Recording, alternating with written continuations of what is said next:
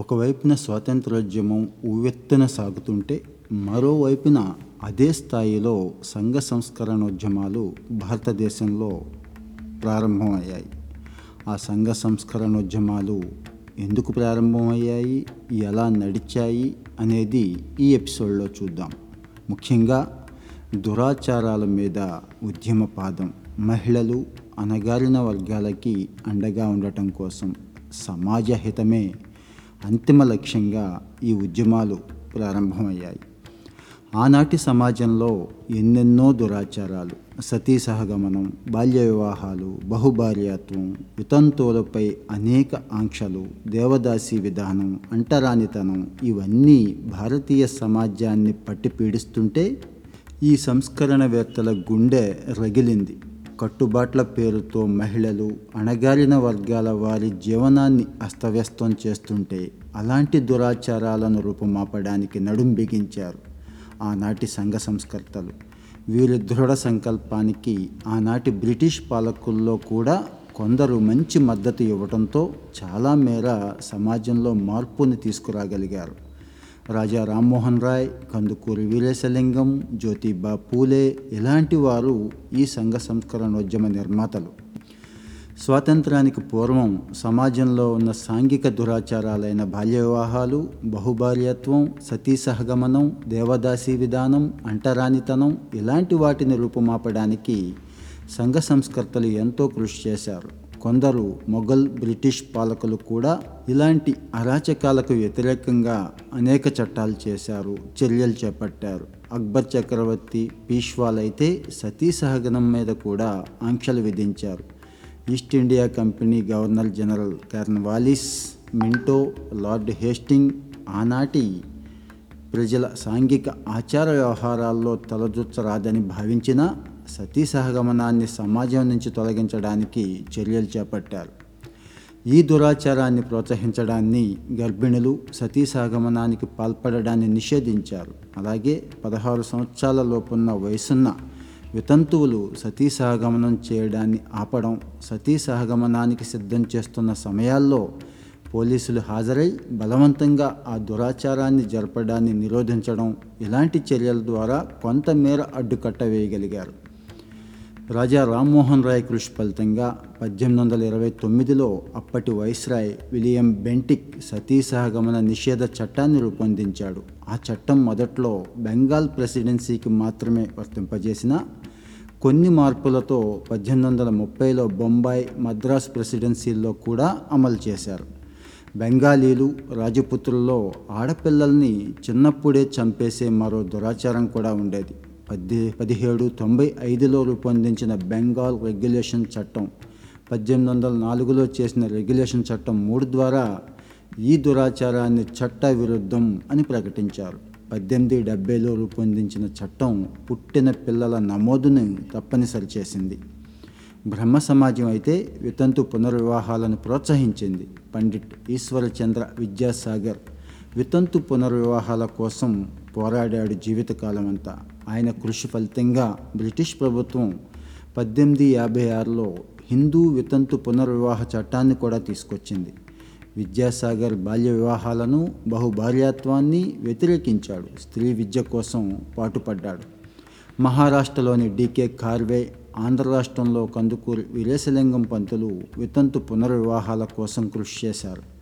ఈ లక్ష్యంతోనే వీరేశలింగం పద్దెనిమిది డెబ్బై ఎనిమిదిలో రాజమండ్రి సాంఘిక సంస్కరణ సంస్థను స్థాపించాడు. కార్వే పద్దెనిమిది తొంభై తొమ్మిదిలో పూణేలో వితంతు సదన్ను స్థాపించాడు. పంతొమ్మిది పదహారులో భారతదేశంలో మొదటి మహిళా విశ్వవిద్యాలయాన్ని ప్రారంభించాడు కార్వే. ఇక లోకహితవాదిగా ప్రసిద్ధి చెందిన గోపాలహరి దేశముఖ్ మహారాష్ట్రలో సంఘ సంస్కరణకు నడుం కట్టాడు. మహదేవ గోవింద రనడే ప్రార్థనా సమాజంలో ప్రముఖ సభ్యుడు. రనడే స్ఫూర్తితో గోపాల్ గణేష్ అగర్కర్ పద్దెనిమిది ఎనభై నాలుగులో పూణేలో దక్కన్ ఎడ్యుకేషనల్ సొసైటీని స్థాపించాడు. రనడేను గోపాలకృష్ణ గోఖలే తన రాజకీయ గురువుగా పేర్కొంటాడు. మరి మహాత్మా గాంధీ ఈ గోపాలకృష్ణ గోఖలేని తన రాజకీయ గురువుగా పేర్కొంటాడు. గోపాలకృష్ణ గోఖలే పంతొమ్మిది వందల ఐదులో బొంబాయిలో సర్వెంట్స్ ఆఫ్ ఇండియా సొసైటీని స్థాపించాడు. మాతృభూమికి సేవ చేయటానికి వీలుగా భారతీయులకు వివిధ రంగాల్లో శిక్షణ ఇవ్వడం ఈ సంస్థ ప్రధాన లక్ష్యం.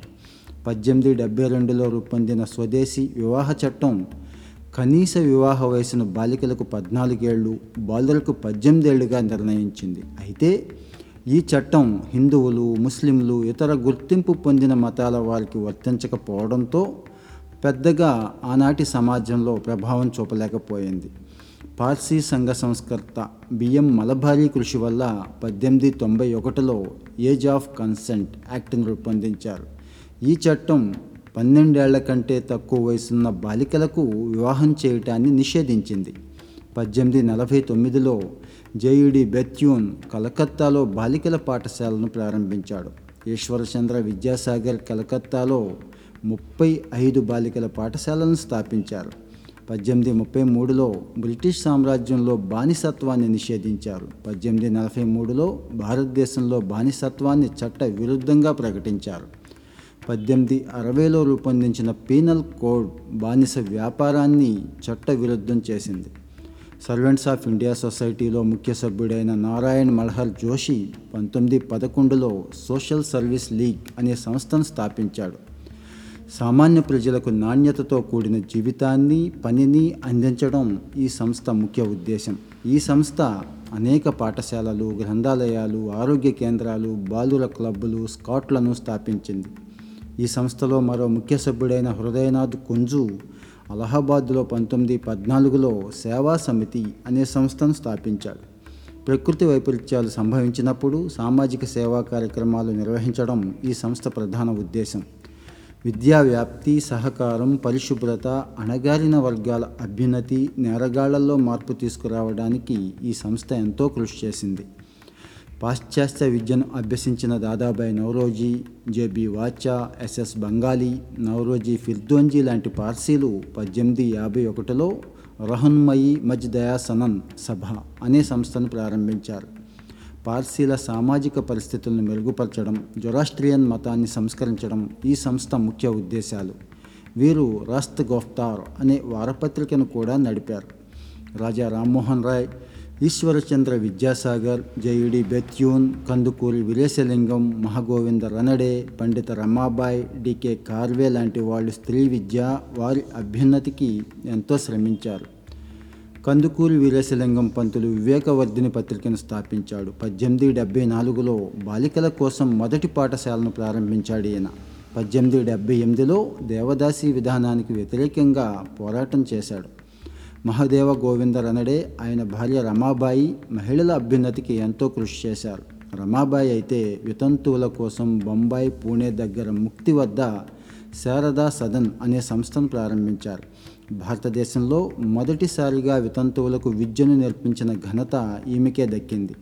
ముస్లింలలో ఖ్వాజా అల్తాఫ్ హుస్సేన్ ఆలీ షేక్ మహమ్మద్ అబ్దుల్లా బేగం రుఖియా సకావత్ హుస్సేన్ వంటి వాళ్ళు ముస్లిం బాలికల విద్య కోసం పాటుపడ్డారు. మాతాజీ మహారాణి తపస్వినిగా పేరుగాంచిన గంగాబాయి దక్కన్ ప్రాంతానికి చెందిన బ్రాహ్మణ మహిళ. ఆమె కలకత్తాలో స్థిరపడి పద్దెనిమిది తొంభై మూడులో మహాకాళీ పాఠశాలను ప్రారంభించారు. మద్రాసు ప్రెసిడెన్సీలో గ్రాడ్యుయేషన్ పూర్తి చేసిన మొదటి వితంతువు సిస్టర్ సుబ్బలక్ష్మి. సమాజంలో ఎవరూ పట్టించుకోని బాల వితంతువులను గొప్పవారిగా తీర్చిదిద్దాలని ఆమె భావించారు. మద్రాస్ ప్రెసిడెన్సీలో ఐదు నుంచి పద్దెనిమిదేళ్ళ మధ్య వయసు ఉన్న ఇరవై రెండు వేల మంది వితంతువుల కోసం వితంతు శరణాలయాలు బాలికల పాఠశాలలు ఉపాధ్యాయ శిక్షణా కేంద్రాలను కూడా స్థాపించారు. సుబ్బలక్ష్మి భారత మహిళల సంఘం అఖిల భారత మహిళల సదస్సుల్లో కీలక పాత్ర పోషించారు. బాల్య వివాహాల నిరోధక బిల్లు కోసం విస్తృతంగా ప్రచారం చేశారు. పండిత రమాభాయ్ ఆర్య మహిళా సమాజ్ను స్థాపించారు. పార్సీ మహిళలు స్త్రీ జరోస్తి మండల్ను పంతొమ్మిది పదిలో అలహాబాద్లో సరళాదేవి చౌదరాని భారత్ స్త్రీ మహామండల్ను ప్రారంభించారు. ఐర్లాండ్కి చెందిన స్త్రీవాద రచయిత్రి దివ్యజ్ఞాన సమాజం సభ్యురాలు దొరోతి జన రాజదశ పంతొమ్మిది పదిహేనులో ఉమెన్స్ ఇండియన్ అసోసియేషన్ స్థాపించారు. ఇక అనిబిసెంట్ దీనికి మొదటి అధ్యక్షురాలయ్యారు. ఈ సంస్థ వయోజన స్త్రీలకు విద్య దుస్తులు కుట్టడం ప్రాథమిక చికిత్స లాంటి వాటిలో శిక్షణ ఇవ్వడానికి అనేక కేంద్రాలను స్థాపించింది. పంతొమ్మిది పదిహేడులో స్త్రీలకు ఓటు హక్కు ఇవ్వాలని కోరుతూ సెక్రటరీ ఆఫ్ స్టేట్ మాంటేక్కు వినతి పత్రాన్ని కూడా అందించారు. స్త్రీ ధర్మ అనే పత్రికను కూడా స్థాపించారు. National Council of Women for India అనే సంస్థను పంతొమ్మిది ఇరవై ఐదులో మెహ్రీబాయ్ టాటా స్థాపించారు. మార్గరెట్ కజిన్స్ కృషి ఫలితంగా పంతొమ్మిది ఇరవై ఏడులో అఖిల భారత మహిళల సదస్సుని ఏర్పాటు చేశారు. పంతొమ్మిది నలభై ఒకటిలో రోష్ని అనే పత్రికను ప్రారంభించారు. పంతొమ్మిది ఇరవై ఏడులో మద్రాస్ శాసన మండలికి ముత్తులక్ష్మిరెడ్డి తొలి మహిళా శాసన మండలి సభ్యురాలిగా నియమితులయ్యారు. దేశంలో వివిధ మహిళా సంఘాలు స్త్రీలకు ఓటు హక్కు ఇవ్వాలని డిమాండ్ చేశాయి.